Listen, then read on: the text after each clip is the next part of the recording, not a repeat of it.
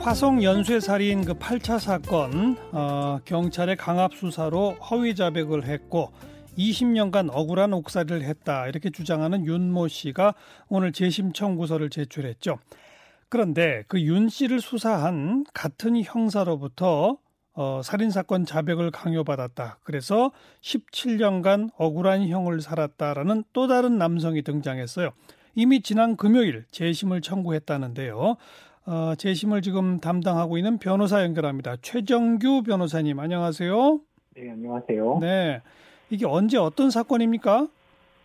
네, 그 1998년에 일어난 사건입니다. 예. 어, 이제 스웨터 공장에서 일하던 여성이 어, 전사체로 화성에서 발견된 사건인데요. 예. 아마 음, 98년이면 이제 그 화성 연쇄 살인 사건이 이제 어, 벌어진 이후에 한 4, 5년 정도 후의 일이었는데 예. 다시 이런 연쇄 살인 사건이 일어난 게 아니냐라고 해서 세간의 주목을 받았던 사건입니다. 어. 그런데 그때 범인으로 지목돼서 지금 이제 17년 형을 살은 분이 나왔다 이거죠? 네네네. 그분은 어떤 분입니까? 네, 그 스웨터 공장에 그 이제 일하던 여성이 살해를 당했는데 예. 그 스웨터 공장의 사장이었습니다. 어허.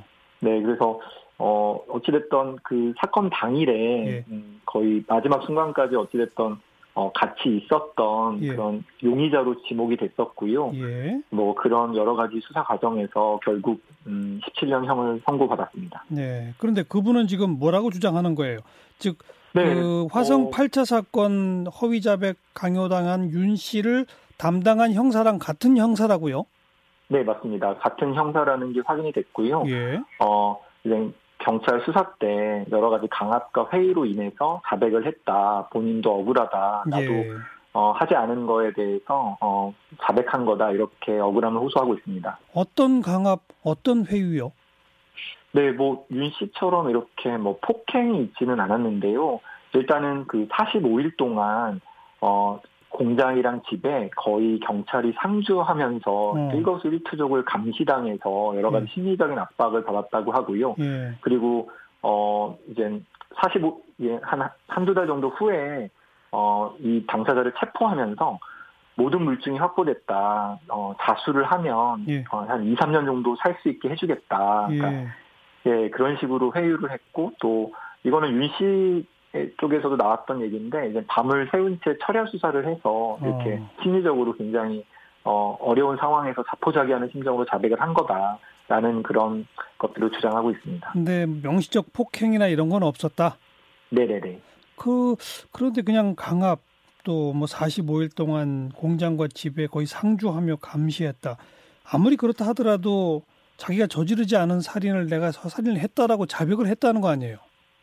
네, 그 이 부분이 저도 좀 어, 어찌 보면 어, 일반인들 입장에서는 어떻게 그럴 수 있나라고 그러니까요. 하는데 예. 여러 지금 뭐 심리학적으로 꼭 고문과 어떤 구타가 없다 하더라도 여러 가지 심리적인 압박으로 인해서 자백을 할 수 있다. 물론 예.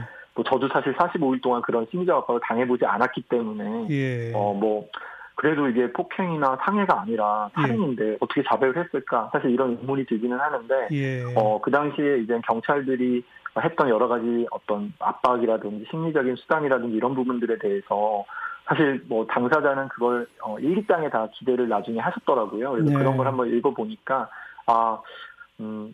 우리가 이 경험해보지 못한 이 45일 동안의 어떤 것들로 인해서 예. 그분이 자백을 한 거에 대해서 뭐 너무 좀 폄하해서는 안 되지 않을까라는 생각을 했습니다. 예. 네. 그 자백 말고 다른 물증들이 또 명백하게 있었던 건 아닌가요? 네, 거의 없었습니다. 없었어요. 일단은 어. 네네 이 뭐 살해 이제 범행 도구로 사용했다고 하는 망치나 또 피고인의 옷에서 전혀 혈흔이 발견되지 않았거든요. 그리고 네.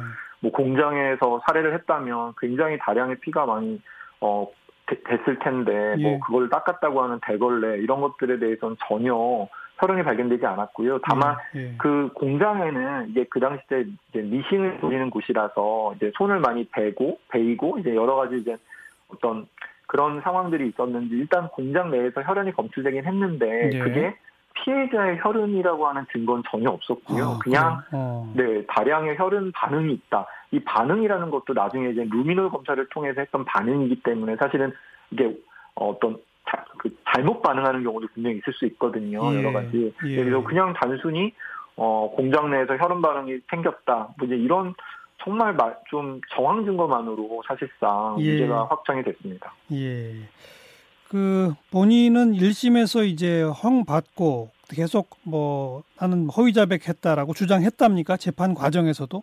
네, 이제 검찰에서까지 자백하고 법원 단계에서는 계속 나는 허위 자백했다라고 어. 무죄를 주장했지만 네. 이 사실 뭐 임의성 없는 자백을 했다라는 걸 어, 입증한다는 게 참 쉽지가 않습니다. 예. 왜냐하면 그 당시 때 수사라든지 이런 부분들이 뭐 녹음이나 녹화가 된 게 아니라 예. 그냥 조서로 꾸며졌기 때문에 예. 뭐 결국 자백을 한 개, 대, 한개다 꾸겨, 그렇죠. 꾸며졌었기 때문에 예. 이거를 본인이 뭐 나는 억울하다, 나는 어, 회유나 이런 뭐 아까 예를 들어 뭐뭐 객관적 물증이 다 나왔다 이런 식으로 얘기했다는 부분, 뭐 자수하면 2, 3년 정도밖에는 안 산다. 예. 뭐 이제 이런 부분들이 다 뭐 조사 과정에서는 있었지만 실제 뭐 피의자 신문 조서에는 남겨져 있지 않기 때문에 예. 이런 부분들을 입증한다는 게 쉽지가 않았습니다. 예. 예.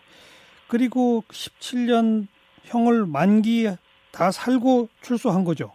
네, 딱 17년 다 살고 2015년 11월 8일에 만기 출소하셨습니다. 그 근데 출소하자마자 재심을 청구했다가 기각됐다면서요? 맞습니까? 아, 출소하자마자가 아니고요. 예. 교도소 안에 있으면서 이분이 너무 억울해서 아. 2013년에 아. 재심 청구를 혼자 하셨습니다. 교도소 예. 내에서요. 예. 교도소 내에서 재심 청구를 혼자 했는데 기각됐다. 네 네, 근데 맞습니다. 현행 법률상 재심 청구가 기각되면 동일한 사유로 다시 신청할 수 없다는 게 맞지 않나요? 네, 맞습니다. 그래서 그 당시 때 이제 여러 가지 경찰들이 증거 인멸을 했다, 직무유기를 했다, 이런 식의 어떤 사유를 들었는데, 예. 그래서 저희가 이번 재심에는 그런 어떤 부분도 배경으로는 설명했지만, 예. 본격적으로 이 수사가 굉장히 비과학적이었고, 여러 가지 그런, 음, 어, 수사기관에 어떤 오판이 있었다라는 예. 점에 예. 저희가 좀 주안점을 뒀습니다. 그러니까 어, 재심 청구 사유를 조금 변경해서 이번엔 청구하셨다 이 말이군요. 네, 맞습니다. 그런데 그 같은 형사로부터 강압 수사로 허위 자백했다는 그래서 20년 살고 나오신 그 윤모 씨의 경우는 그래도 네네.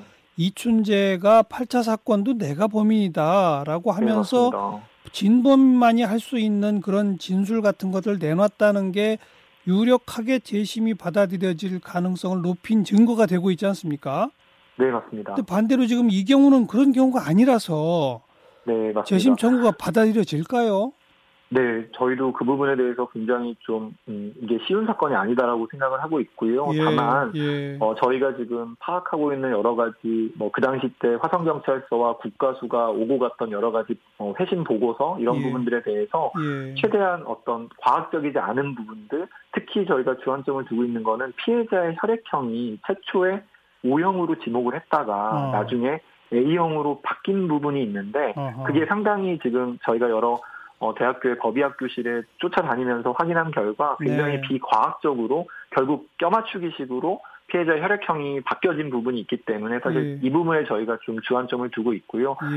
근데 정말 그 화성 8차 사건처럼 그렇게 진범이 나타나지 않는 이상. 사실상 어. 이런 부분들이 재심이 열리고 무죄를 받는다는 거는 정말 쉬운 과정은 아니고 어렵다는 것도 저희가 너무나 잘 알고 있고 하지만 네. 아 본인이 이렇게 억울해하고 또 실체적 진실을 발견해야 되는 것이 또 어찌됐든 형사소송법의 그렇죠. 취지이기 때문에 저희는 예. 끝까지 노력을 할 알겠습니다. 생각입니다. 저희도 한번 결과를 지켜볼게요. 고맙습니다.